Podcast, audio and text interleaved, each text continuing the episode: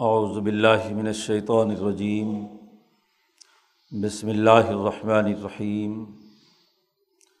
یا ایہا الذین آمنوا ما لکم اذا قیل لکم انفروا فی سبیل اللہ اثاقلتم الی الارض ارضیتم بالحیات الدنیا من الآخرت فما متاع الحیات الدنیا فی الآخرت الا قلیل اللہ تنفرو یعذب کم عذابً علیمہ و یس تبدل قومن غیرکم ولا تضرح شعیہ و اللہ علاء الشعین قدیر اللہ تنسروح فقد نثر اللہ از اخرج الدین کفر ثانی یسنعینی از ہما فلغاری از یقول الصاحبی لا تحزن، ان اللہ معنا. فنزل اللہ سکینت علیہ و ایدہ بجنود الم تروحا وجا علی کلیمت الدین کفر الصفلا و کلیمت اللہ ہی العلیہ و اللہ عزیز الحکیم ان فرو خفافم و ثقالن و جاہدوب ام و انفسکم فی سبیل اللہ ظالکم خیر الکم ان کن تم تعلمون لوکان عرضن قریباً و سفراً قاصدن لتبعو کا ولاکم باعودت علیہم الشقہ و سیحلفون بلّہ لوستطعنا لخرجنا معکم یہلکون انفسہم و اللہ علم انہم لکاذبون صدق اللہ العظیم صورت توبہ کا یہ رقوع ہے اور پیچھے بات چل رہی تھی مکہ مکرمہ فتح کر لیا گیا فتح مکہ کے بعد پورے جزیرت العرب میں یہ اعلان کر دیا گیا کہ اخرج المشرقین ولیہود و نصارہ کہ جزیرت العرب سے تمام یہودیوں، عیسائیوں اور مشرقین کو نکال باہر کیا جائے۔ اس لیے کہ جزیرت العرب کی اصل اقوام، عرب اقوام مسلمان ہو چکی ہیں۔ دین اسلام غالب آ چکا ہے۔ ریاست مدینہ کی توسیع ہوئی ہے اور مکہ اور اس کے گرد و نواح کے تمام علاقے پورے جزیرت العرب پر ریاست مشتمل ہو گئی ہے۔ اب یہاں امن، عدل، سلامتی کا نظریہ رکھنے والوں کے علاوہ کوئی آدمی ظالم، متکبر، مشرق، انسان دشمن یہاں نہیں رہ سکتا۔ پورے جزیرت العرب سے انہیں نکال دیا جائے۔ گویا کہ قومی ریاست اس کی مضبوطی، اس کی طاقت اور قوت پورے جزیرت العرب پر حاوی آ گئی۔ اس قومی نظام کی بہتری کے لیے یہ بھی ضروری تھا کہ ریاست مکہ نے پچھلے دو سو سال سے جو شہور و ایام کا کیلنڈر تبدیل کیا ہوا تھا۔ شمسی اور قمری دونوں کیلنڈروں کو مکس کر کے اپنے مفادات کے لیے اسے استعمال میں لاتے تھے۔ جب جی چاہا، جس حساب سے اپنا مہینہ بنا لیا اور کمزوروں سے اپنا حق وصول کرنے کے لیے حکمران طبقہ بطور اعلی کار کے استعمال کرتا تھا۔ کسی ملک کا نظم و نسق اس وقت تک درست نہیں ہو سکتا جب تک کہ ایک ہی کیلنڈر سرکاری طور پر رائج نہ ہو، تاکہ متعین تاریخوں پر متعین امور، متعین افراد سر انجام دے سکیں۔ نظم و نسق اس کے بغیر نہیں ہو سکتا۔ جب تک اوقات و ایام کی شیڈولنگ نہ کی جائے۔ اور اگر شیڈول میں تاریخ، کبھی شمسی تو کبھی قمری اوقات کا تغیر و تبدل ہو تو تمام لوگوں کو ایک ڈسپلن میں نہیں لایا جا سکتا۔ اس لیے اس رقوع سے پہلے آخری دو آیات میں اس بات کا بھی اعلان کر دیا گیا کہ سال کے صرف بارہ مہینے ہیں۔ جب سے یہ زمانہ اللہ نے قائم کیا ہے زمین و آسمان، اس وقت سے بارہ مہینے اللہ نے مقرر کیے ہیں اور اس میں چار مہینے حرمت والے ہیں۔ بارہ کو تیرہ بنا کر شمسی نظام رائج کرنا، کسی ایک مہینے کو ڈبل شمار کر لینا، اپنے مفادات کے لیے یہ درست نہیں ہے۔ مہینے نہ تیرہ ہیں، نہ چودہ اور نہ گیارہ ہیں۔ مہینے ٹھیک بارہ ہیں، محرم سے شروع ہوتے ہیں اور ذی الحج تک، اور وہ چاند کے حساب سے ہیں۔ اور اس کے لیے بھی ضروری ہے۔ کہ ان میں چار مہینے محترم ہیں، جو اللہ نے مقرر کر دیے ہیں۔ ذوالقات ذوالحج اور محرم اور رجب رجب مضر، یہ چار مہینے احترام والے ہیں۔ ان میں کسی انسان کو کوئی نقصان نہیں پہنچایا جا سکتا۔ حتیٰ کہ اپنے باپ کے قاتل کو بھی حرم کے دائرے میں، ان مہینوں میں بھی لڑ کر کوئی سزا نہیں دی جا سکتی۔ تو پچھلے رقوع میں قرآن حکیم نے قومی نظام کی مضبوطی سے متعلق جو امور تھے، انہیں واضح کیا۔ اور یہ مقصد بھی واضح کر دیا پچھلے رقوع میں کہ حلدی ارسل رسول بالہدا ودین الحق لیوز ہرہ کلی۔ تمام ادیان پر اس دین کو غالب کیا جانا ہے۔ یہ تمہید باندھی تھی کہ یہ صرف جزیرت العرب یا قومی دائرے کے اندر ہی انقلاب نہیں آیا، بلکہ اس کا بین الاقوامی عمل بھی ہے۔ یہ جو اب رقوع آج ہم نے تلاوت کیا ہے یہاں سے غزبۂ تبوک سے متعلق بین الاقوامی انقلاب کے جو بنیادی اثاثی امور ہیں، انہیں واضح کیا جا رہا ہے۔ حضور اقدس صلی اللہ علیہ وسلم نے صلاح حدیبیہ کے بعد مختلف حکمرانوں کو خطوط لکھے۔ قومی ریاست کی طاقت منوانے کے بعد بین الاقوامی سطح پر کیسر و کسرا کو مختلف لوگوں کو خطوط لکھے۔ مکہ فتح ہونے کے بعد ملک غسان، جس کے نام خط گیا تھا، جس کے ذریعے سے آگے کیسر روم تک پہنچا تھا، اس کے بارے میں اطلاعات ملی نبی اکرم صلی اللہ علیہ وسلم کو کہ اسے وہاں بیٹھے ہوئے خطرہ لاحق ہو گیا ہے کہ جس رسول صلی اللہ علیہ وسلم نے یہ خط لکھا ہے، اب وہ مدینے سے نکل کر مکہ پر حکمرانی ان کی قائم ہو چکی ہے۔ اس لیے ان کو خطرہ لاحق ہوا کہ کہیں یہ ہم پر بھی حملہ آور ہوں اور ریاست کی توسیع کا عمل ہو۔ تو کیوں نہ پہلے ہی اقدامات کیے جائیں۔ تو جیسے ہی حضور کے جاسوسوں نے رپورٹ دی کہ ایسے تیاری ہو رہی ہے، دوسری طرف معاملہ یہ تھا کہ کیسر روم کے پاس جو خط پہنچا، جس کی تفصیلات امام بخاری نے پہلے باب میں بیان کی ہیں۔ تو ابو سفیان سے جو گفتگو اس کی ہوئی تھی، اس سے وہ متاثر تھا، مسلمان ہونا چاہتا تھا۔ نبی کی حقانیت کھل کر سامنے آ گئی تھی، لیکن قوم نے ساتھ نہیں دیا۔ تو کیسر روم نے تو خاموشی اختیار کی۔ لیکن یہ اس کا جو گورنر شاہ غسان تھا مران تھا، اس نے ارادہ کیا کہ اب قبل از وقت اقدام کرنے کی ضرورت ہے۔ کیسر روم کو اطلاع دے کر اس نے فوجیں جمع کرنی شروع کیں، لیکن کیسر روم نے کہا کہ بھائی میں تو یہ کام نہیں کرتا۔ یہ لڑائی والا کام میں نہیں کرتا۔ تم جانو تمہارا کام جانے۔ ادھر نبی اکرم صلی اللہ علیہ وسلم کو جب اس کی فوجی تیاریوں کی اطلاع ملی، تو آپ صلی اللہ علیہ وسلم نے یہ فیصلہ کیا کہ وہ تو ابھی تیاری کرے گا۔ ہم پہلے سے اس پر حملہ آور ہوں۔ چنانچہ سن نو ہجری میں، ذی الحج قمری میں،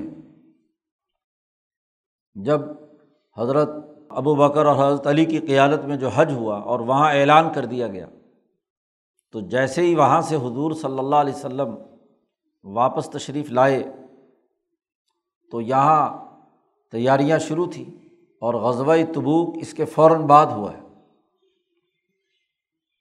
یہ جس رجب کا ذکر غزبۂ تبوک کے ذمن میں آیا ہے، یہاں ہمارے حاشیے والوں نے بھی یہی بات کہی ہے۔ یہ رجب حقیقی نہیں تھا۔ یہ رجب شمسی تھا اور رجب ظاہر ہے کہ ذوالحج سے پہلے ہوتا ہے۔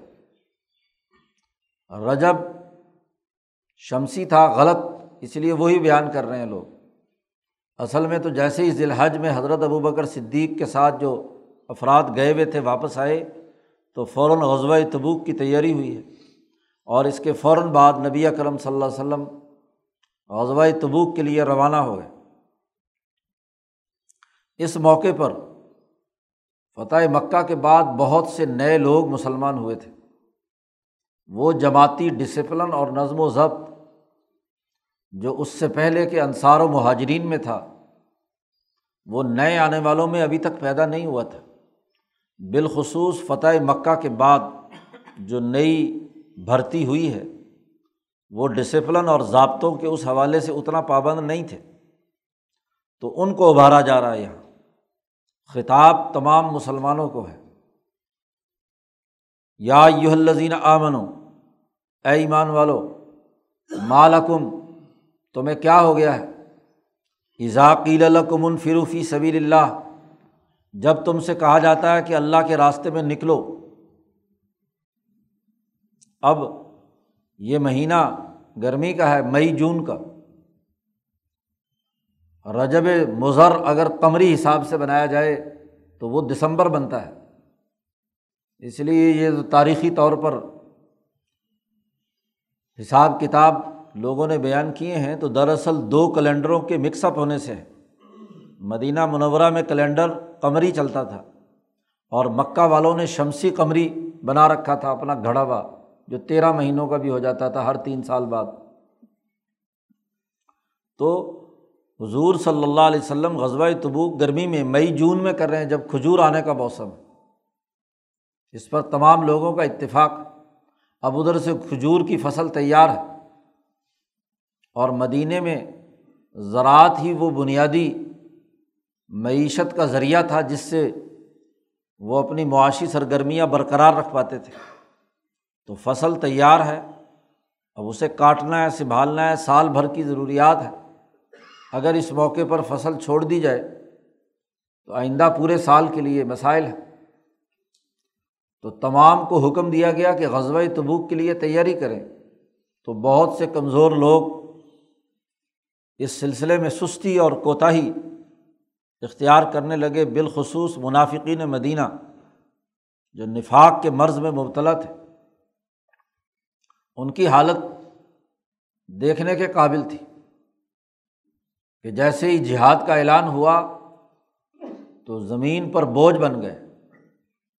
اسی کو قرآن نے بیان کیا اس ساقل تم الارض زمین پر تم گرے جاتے ہو۔ بوجھ کی وجہ سے جیسے بہت بڑی آفت آ گئی۔ تھک ہار کر انسان جیسے گر جاتا ہے۔ تو زمین پر گرے جا رہے ہو۔ کیا ہو گیا تمہیں؟ مالکم۔ تم سے تو کہا گیا ہے کہ اللہ کے راستے میں نکلو۔ نفیر عام یعنی عمومی اعلان ہے کہ ہر آدمی جو لڑنے کی طاقت رکھتا ہے وہ مدینہ میں نہیں رہے گا۔ سب لوگ باہر نکلیں گے۔ اللہ کے راستے میں نکلو۔ منافقین نے تو یہ کیا ہی تھا کچھ مخلص مسلمان بھی ہیں جن کی آگے تفصیلات آ رہی ہیں۔ انہوں نے بھی سستی اور کوتاہی کی۔ بدری صحابہ بھی ہیں۔ ان سے بھی کوتاہی ہوئی۔ تو قرآن حکیم نے یہاں وارننگ دی کہ ایمان والو، تمہیں کیا ہو گیا؟ اور تم بالحیات دنیا من الآخرت کیا دنیا کی زندگی پر راضی ہو گئے ہو آخرت کو چھوڑ کر؟ مستقبل کی فکر نہیں۔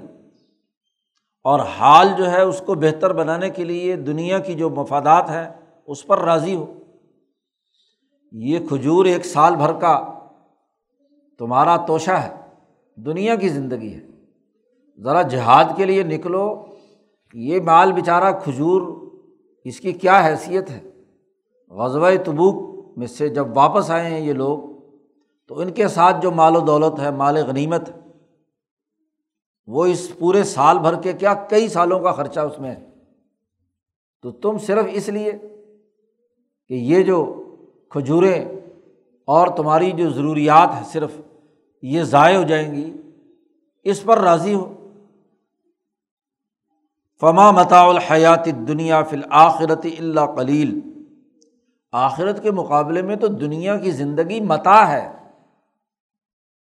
متا کہتے ہیں اس چیز کو جسے ضرورت کے وقت استعمال کیا جاتا ہے اور استعمال کے بعد وہ پھینک دی جاتی ہے۔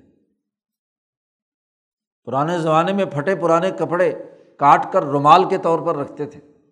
ناک صاف کرنے کے لیے کوئی اور گندگی جسم پر لگی ہوئی ہو یا بچے کی گندگیاں صاف کرنے کے لیے اس رومال کو استعمال کرتے تھے، ضرورت پیش آئی تو پھینک دیا۔ تو یہ تو صرف ضرورت ہے دنیا کی۔ بھوک لگی کھانا کھایا، اب کھانے نے ایک نفع دیا۔ تمہیں تمہاری ضرورت پوری کی، اس کے بعد خارج ہو گیا۔ کھانا اگر سنبھال کر رکھا رہے جسم میں، تو کیا جسم اس کو برداشت کرے گا؟ وہ تو ختم ہو گیا۔ کپڑا تھا، پہنا، ختم ہو گیا۔ مکان تھا، استعمال کیا، ضرورت پوری ہوئی۔ چالیس پچاس سال بعد ختم ہو گیا۔ تو دنیا کی زندگی کے تمام سامان تو متا ہے، سامان ہے بس۔ وقتی ضرورت کو پورا کرنے کے لیے ہے۔ جبکہ آخرت کا جو کیا ہوا عمل ہے، وہ وقتی نہیں ہے۔ وہ ایک بڑا لمبا عرصے تک تمہارے وجود کے ساتھ چپکا رہے گا۔ اور اسی کے فوائد تمہیں عالم قبر اور حشر اور آگے جنت اور دوزخ میں تمہارے سامنے آئیں گے۔ اب جس دن کا ہم روزانہ کھانا کھاتے ہیں، وہ کھا کر ختم ہو گیا۔ اور چالیس دن بعد وہ کھانے سے بنا ہوا سیل بھی جی جسم سے نکلنا شروع ہو گیا اور ایک سو بیس دن کے بعد تو سرے سے تبدیل ہو گیا۔ اس کا نام و نشان ہی مٹ گیا، جو کچھ آپ نے کھایا پیا تھا۔ جو لذت کام و دہن تم نے کیے تھے، وہ ختم، فنا ہو گئی۔ لیکن وہ عمل جو کسی انسان کی بھلائی کا ہے، انسانوں کو غلامی سے آزادی دلانے کا ہے، اپنی طاقت اور قوت کے ذریعے سے عدل و انصاف قائم کرنے کا ہے، جد وجہد کا ہے، یہ ایسا عمل نہیں ہے کہ متا ہو، کہ کیا اور فنا ہو گیا۔ نہیں، یہ آپ کے جسم کے ساتھ، روح کے ساتھ پیوست ہے۔ یا آپ نے کوئی ظلم کیا کسی پر زیادتی کی، کسی کا حق مارا، تو یہ وقتی نہیں ہے کہ یہ متا ہو اور آیا اور گیا۔ یہ بھی تمہارے وجود کے ساتھ چشمہ ہے، تمہاری روح کے ساتھ پیوست ہے۔ جن جن مرحلوں سے گزرے ہوئے یہ بدعمالی کے نتائج ضرور آئیں گے۔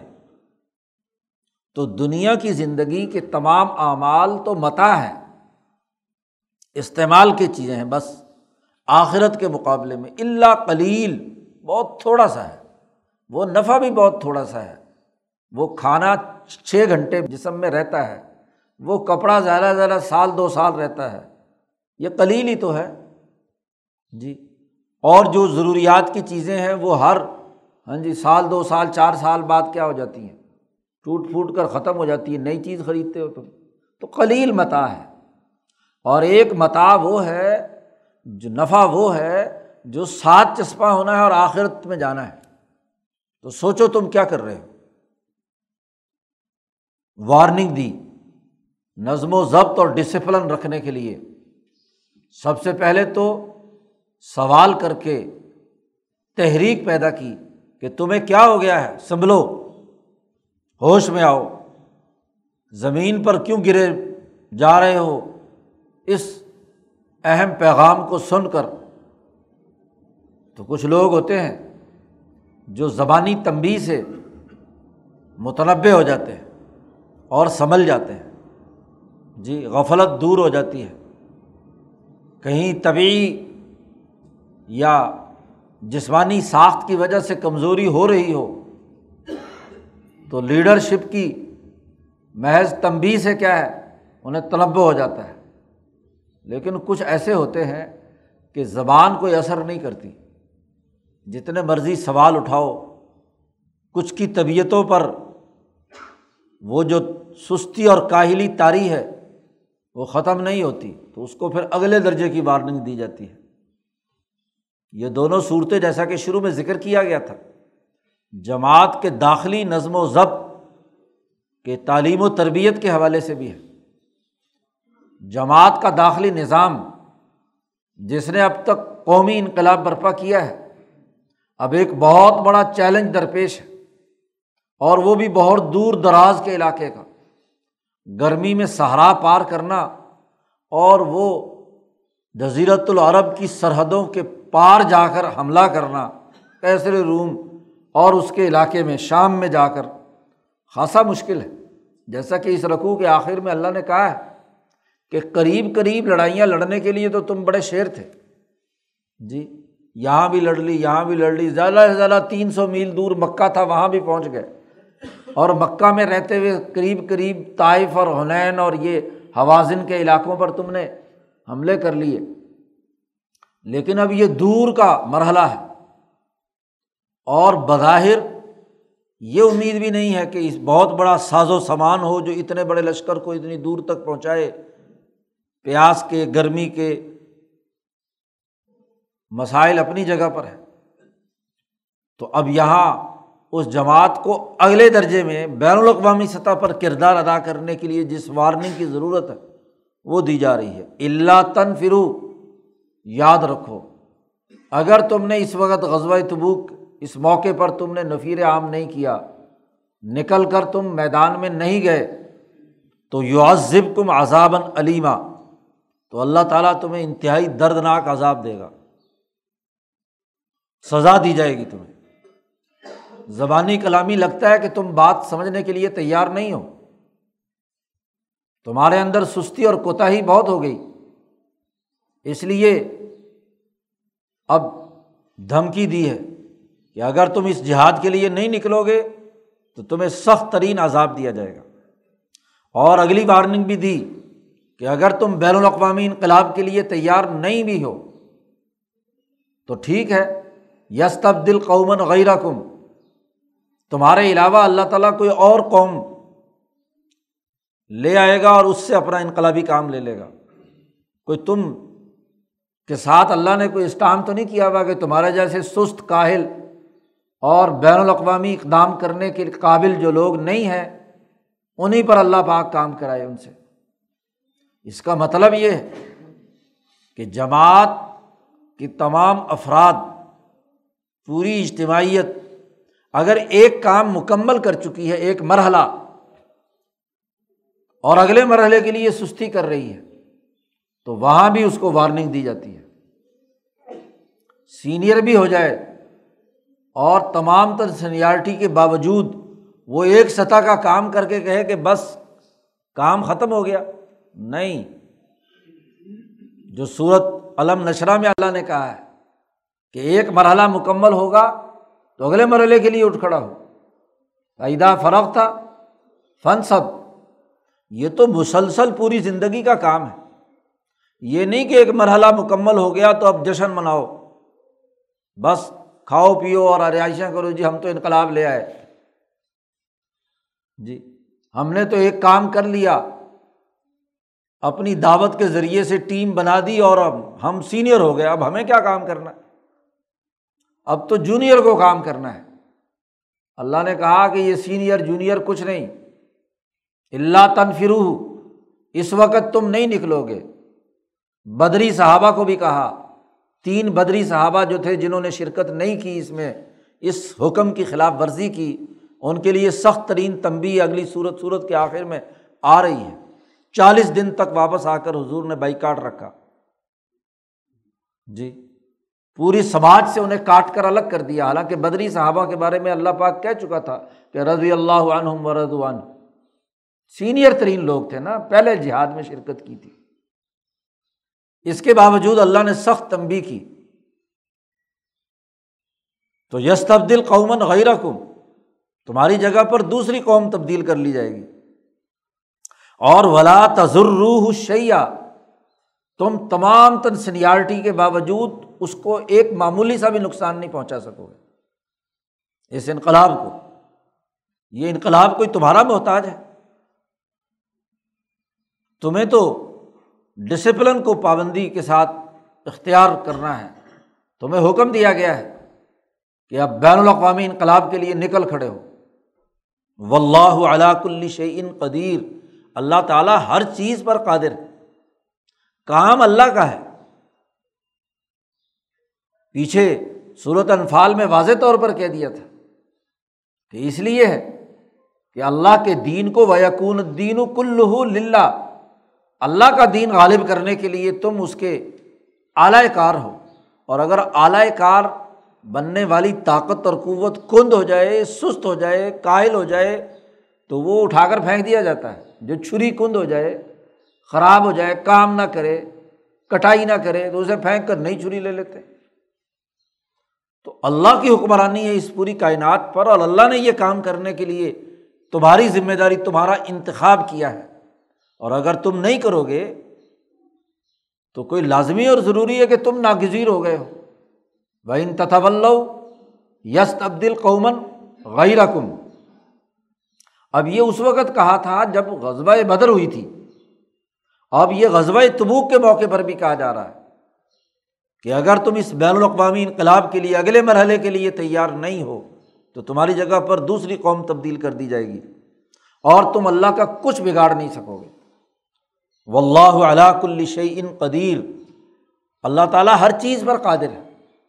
یہ کوئی ذاتی کام ہے؟ یا نبی کا یا ابو بکر صدیق کا ذاتی کام ہے؟ یہ تو اللہ کا کام ہے۔ تم نے اللہ کے ساتھ حلف لیا ہے، ان اللہ حشترا مل المنین انفسم و ام بن الحم تم نے تو اللہ سے سودا کیا ہے۔ تم نے تو بیت کی ہے اللہ کے نام پر۔ اس کے ساتھ شریک نہیں ٹھہرائیں گے۔ حرام تمام کاموں کو نہیں کریں گے اور نہ کسی کو کرنے دیں گے۔ جنا سے بچیں گے، قتل سے بچیں گے، چوری سے بچیں گے۔ تو جو حلف اللہ کے نام پر لیا ہے، تو اللہ کا کام کرنے کے لیے تمہیں اٹھ کھڑے ہونا ہے۔ اور اگر نہیں ہوگے تو تمہاری جگہ پر کسی دوسری قوم کو تبدیل کر دیا جائے گا۔ دوسری وارننگ دی۔ اللہ تنسرو اگر تم رسول اللہ صلی اللہ علیہ وسلم کی مدد نہیں کرو گے تو نہ کرو۔ تمہارے لیے تو سزا ہم نے پیچھے بیان کر دی۔ تمہاری مدد کا کیا ہے؟ بات یہ ہے کہ فقط نصر اللہ ہو اللہ پاک نے اپنے رسول کی مدد کی تھی۔ کب؟ اس وقت تو تم میں سے کوئی نہیں تھا، سوائے دو آدمی تھے۔ حضور صلی اللہ علیہ وسلم کے ساتھ ایک ان کے جانثار ثانیہ سنین ابو بکر صدیق۔ از اخراجہ ہو جب محمد صلی اللہ علیہ وسلم کو کافروں نے مکہ سے نکال دیا تھا۔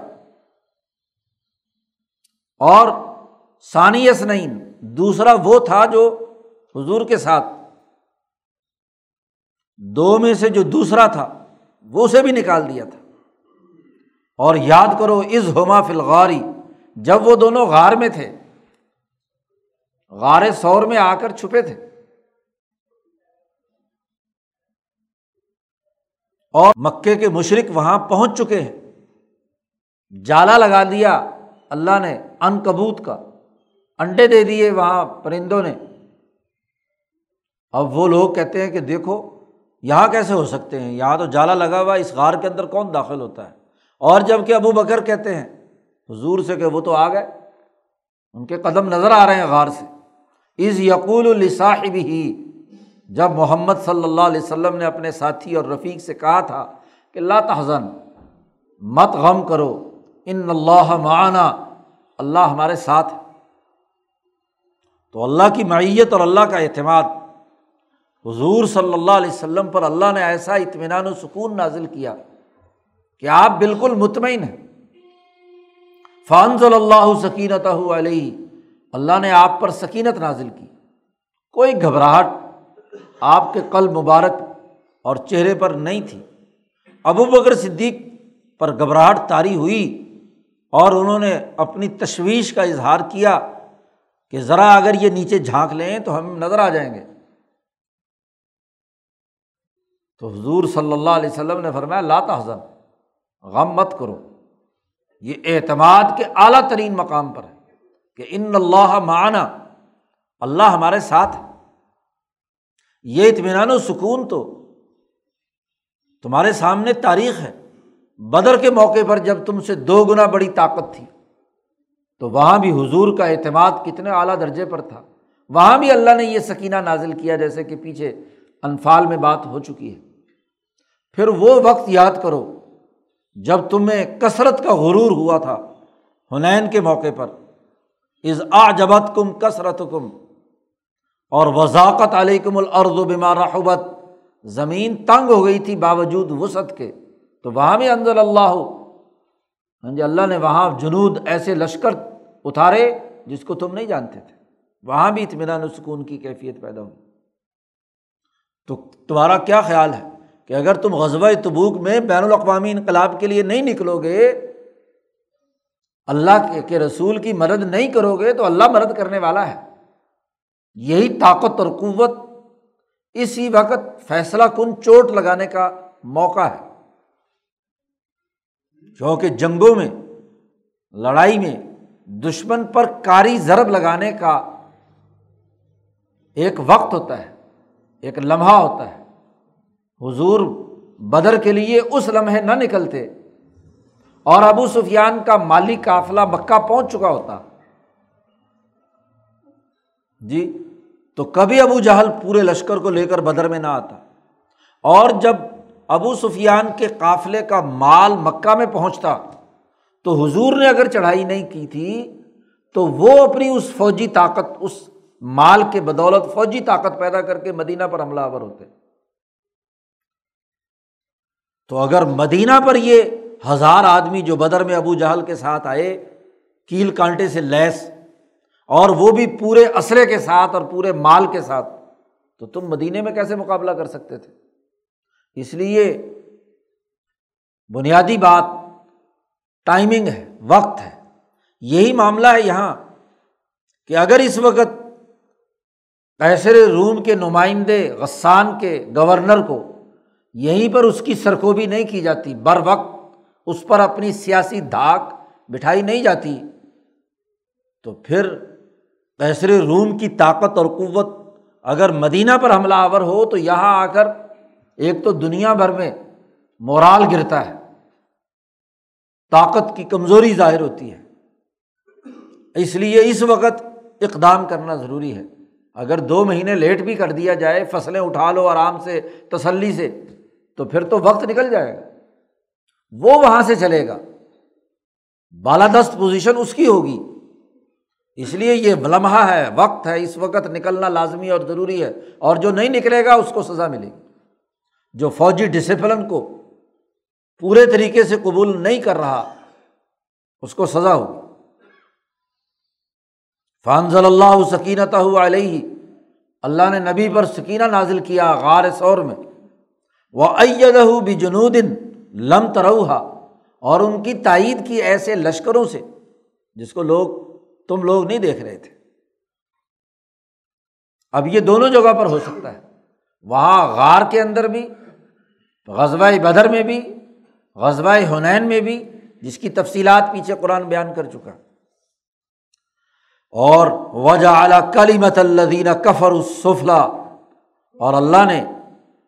کافروں کا کلمہ، ان کی اجتماعی طاقت، ان کا نعرہ، اس کو اللہ نے ذلیل کر دیا نیچے کر دیا سفلا بنا دیا۔ تو اللہ کا سارا کام لے رہا ہے۔ اس لیے اللہ کے لیے تم کرنے کے لیے تیار ہو۔ ہاں نفسانی خواہشات ہیں، ذاتی اغراض ہیں، تو ابھی الگ ہو جاؤ۔ جی ذاتی اغراض یا ذاتی مفاد پرستی یہاں نہیں چلے گی۔ و اللہ عزیز الحکیم۔ اور اللہ تعالیٰ طاقتور، زبردست ہے، حکمت والا ہے۔ یہ نہ سمجھنا کہ اللہ تعالیٰ اس کے اندر طاقت نہیں ہم پر حساب کتاب لینے کی۔ تو طاقت اور قوت کا بھی اعلان کر دیا۔ پہلے دو باتوں پر کہا کہ اگر تم نے جہاد کے لیے یہاں سے نہیں نکلے تو تمہیں سخت آزاد دوسری جگہ دوسری قوم آ جائے گی تمہارے مقابلے پر۔ اور تم نے اگر رسول کی مدد نہیں کی، تو دیکھو، اللہ نے اس کے باوجود بھی کافروں کو ذلیل اور رسوا کرنا ہے۔ دونوں باتیں بیان کر کے اور ساتھ ہی کہہ دیا وہ کلی مت اللہ ہی الیا اللہ کا کلمہ نے غالب آنا ہے۔ غلبہ ہونا ہے، اس کی حکمرانی کا۔ کیوں اس لیے کہ اللہ طاقتور ہے، حکمت والا ہے۔ دو باتیں تو اس حوالے سے کی اور تیسرا واضح اور دو ٹوک آڈر جاری کر دیا۔ ان فرو، نکلو یہاں سے۔ اس غزبۂ تبوک اور جہاد اور قتال کے لیے نکلو۔ خفافن و سقالن ہلکے ہو اور بوجھل ہو۔ تمہارے پاس گھوڑا ہے، سواری ہے، ساز و سامان ہے، کھانے پینے کا زیادہ راہ کا بوجھ ہے، وہ لے کر نکلو۔ یا اگر نہیں ہے تو اکیلے نکلو۔ انفرادی طور پر بھی، اجتماعی طور پر بھی۔ ہر آدمی کے لیے لازمی اور ضروری ہے، جو مدینہ میں مسلمان ہے کہ وہ نکلے۔ عام اعلان کر دیا گیا۔ نفیر عام ہے۔ اور وجاہد بھی ام والم و انفسکم فی سبیل اللہ اور جہاد کرو، لڑو اپنے مال کے ساتھ بھی اور اپنے جان کے ساتھ بھی۔ جان بھی خرچ کرو، مال بھی خرچ کرو اللہ کے راستے میں۔ اس وقت تک کبھی کوئی باقاعدہ فوجی نظام نہیں بنا تھا کہ ریاست مہیا کرے۔ ہر آدمی کو اپنی سواری اور اپنا زیادہ راہ خرچہ پانی ساتھ لے کر جانا ہے۔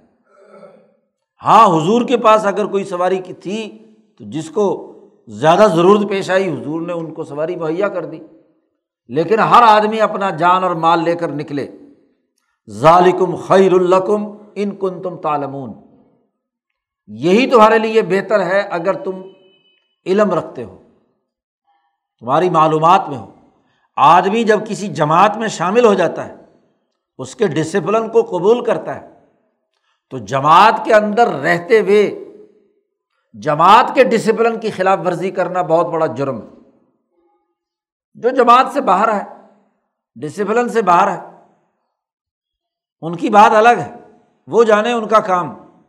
لیکن جو اس نظم میں آ گئے ہیں، ان کے لیے بہتر یہی ہے کہ جو حکم اور آڈر دیا گیا ہے، وہ اس کے مطابق میدان میں نکلیں۔ قرآن نے کہا عجیب بات ہے۔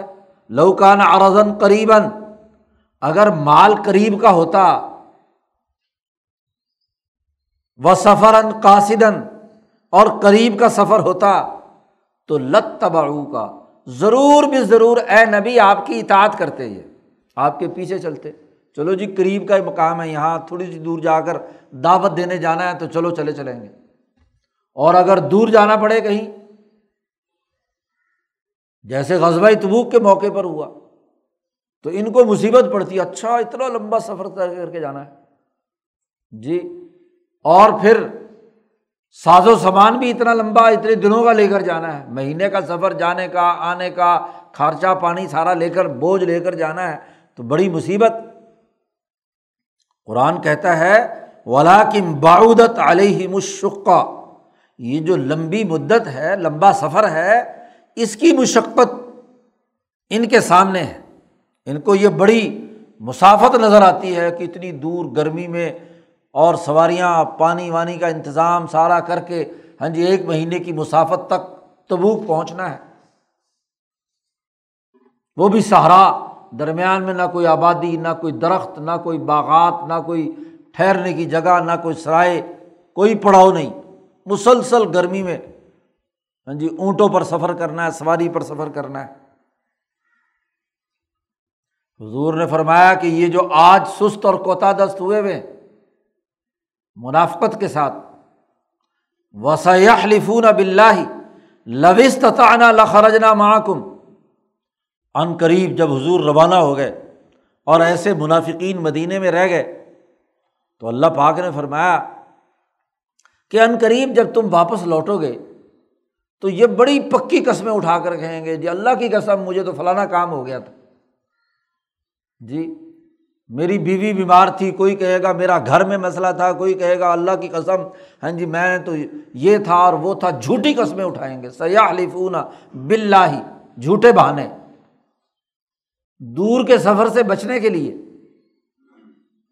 سیاح لفون بلّہ اللہ کی قسم اٹھا کر کہیں گے، کیا؟ لوس تطانہ لخ رجنا معکم۔ اگر ہمارے اندر طاقت ہوتی تو ہم ضرور تمہارے ساتھ نکلتے۔ لیکن فلانا مصیبت آ گئی، فلانا مسئلہ ہو گیا۔ اللہ پاک کہتے ہیں یو لکھون انفسم انہوں نے پارٹی ڈسپلن توڑ کر اپنے آپ کو ہلاکت میں ڈال لیا۔ اللہ کے حکم کی خلاف ورزی کر کے انہوں نے اپنے آپ کو خود ہلاک کر لیا۔ و اللہ یا علم ان لکاظبون اللہ تعالیٰ خوب جانتا ہے کہ یہ پکے جھوٹے یہ جو بہانے تراش رہے ہیں کہ جی فلانا کام ہو گیا تھا، یوں بیماری ہو گئی تھی، یہ ہو گیا تھا، وہ ہو گیا تھا، یہ بالکل جھوٹ بول رہے ہیں۔ پکے جھوٹے اصل بات یہی تھی کہ سفر دور کا تھا، سامان زیادہ بنانا تھا، مشقت تھی۔ تو اس مشقت کو برداشت نہیں کرنا چاہتے تھے۔ قائل ہو گئے، سست ہو گئے۔ جس کی آگے پورے رقوع میں ہاں جی تفصیلات اگلے رقوع میں بیان کی گئی ہیں۔ اب جب غزبۂ تبوک میں حضور وہاں پہنچے، اس نے دیکھا غسان کے حکمران نے، گورنر نے کہ یہ تو یہاں پڑھاؤ۔ اور اس نے اس وقت مدد مانگی کیسے روم سے کہ بھائی آؤ، ہماری مدد کرو، یہ تو یہاں پہنچ گئے۔ تو اس نے کہا، بھائی میں نبی سے نہیں لڑتا۔ اگر میں مسلمان نہیں ہوا تو لڑنا بھی نہیں ہے۔ کیونکہ نبی تو یہ برحق ہے۔ اس سے لڑائی لڑ کر فتح نہیں ہو سکتی۔ تو کیسے روم نے تو لڑنے سے انکار کر دیا۔ اب غسان کا صوبہ ان کو مجبوراً حضور کے سامنے ہتھیار ڈالنے پڑے، مصالحت کرنی پڑی اور مال غنیمت دینا پڑا، مال دے کر جان چھٹی ورنہ تو جنگ ہوتی اور ان کا صفایا ہو جاتا۔ مسلمان تو نہیں ہوئے، معاف کر دیا گیا۔ ان سے جو پیچھے تفصیل آئی تھی، حتیٰ یوت الجزیہ تھا کہ یہ جزیہ عطا کریں یعنی اپنی سیاسی طاقت ختم کریں۔ گورنری ان کی ختم ہو گئی۔ وہاں حکمرانی کا دائرہ ختم ہو گیا۔ اور ان سے مال لے کر، ان کو کیا امان دے کر، حضور صلی اللہ علیہ وسلم فتح اور اور کامیابی کا جھنڈا لہراتے ہوئے واپس تشریف لائے۔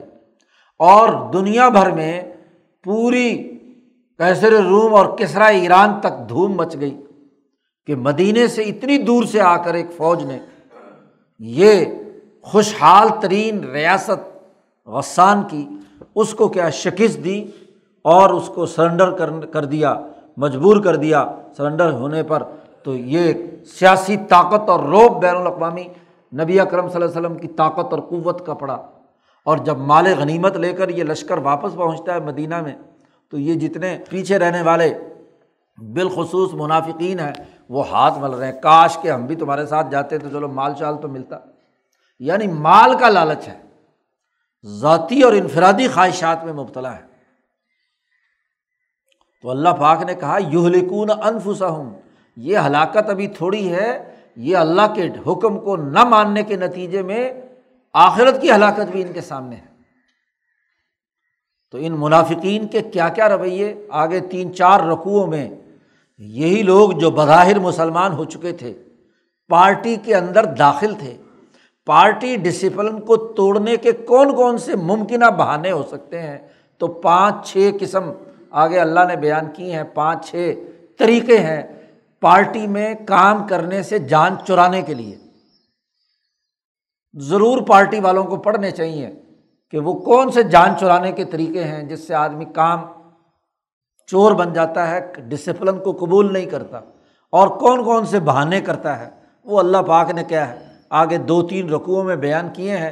اور حضور صلی اللہ علیہ وسلم چونکہ رحمۃ اللہ عالمین تھے، آپ صلی اللہ علیہ وسلم نے ان کے وہ جو جھوٹے سچے، جو بہانہ بھی پیش کرتا، حضور کہتے، چلو کوئی بات نہیں۔ تو اللہ نے اگلے رقوع کا شروع آغاز ہی اس سے کیا ہے۔ آف اللہ عن کا اللہ تمہیں معاف کرے۔ کہ آپ نے کیا ہے؟ ان کو بخش دیا ہے۔ ہاں جی ان کو تو کڑی سزا دینے کا وقت تھا۔ یہ جو منافقین ہیں، اور یہ جو بھی بہانہ کرتے ہیں، آپ اس کی بات معذرت قبول کر لیتے ہیں۔ اف اللہ عن کا اللہ آپ کو معاف کرے۔ اس کی تفصیلات آگے اللہ نے بیان کی ہیں۔ اللہ تعالیٰ قرآن حکیم کو سمجھنے اور اس پر عمل کرنے کی توفیق عطا فرمائے۔ اللہ وسلم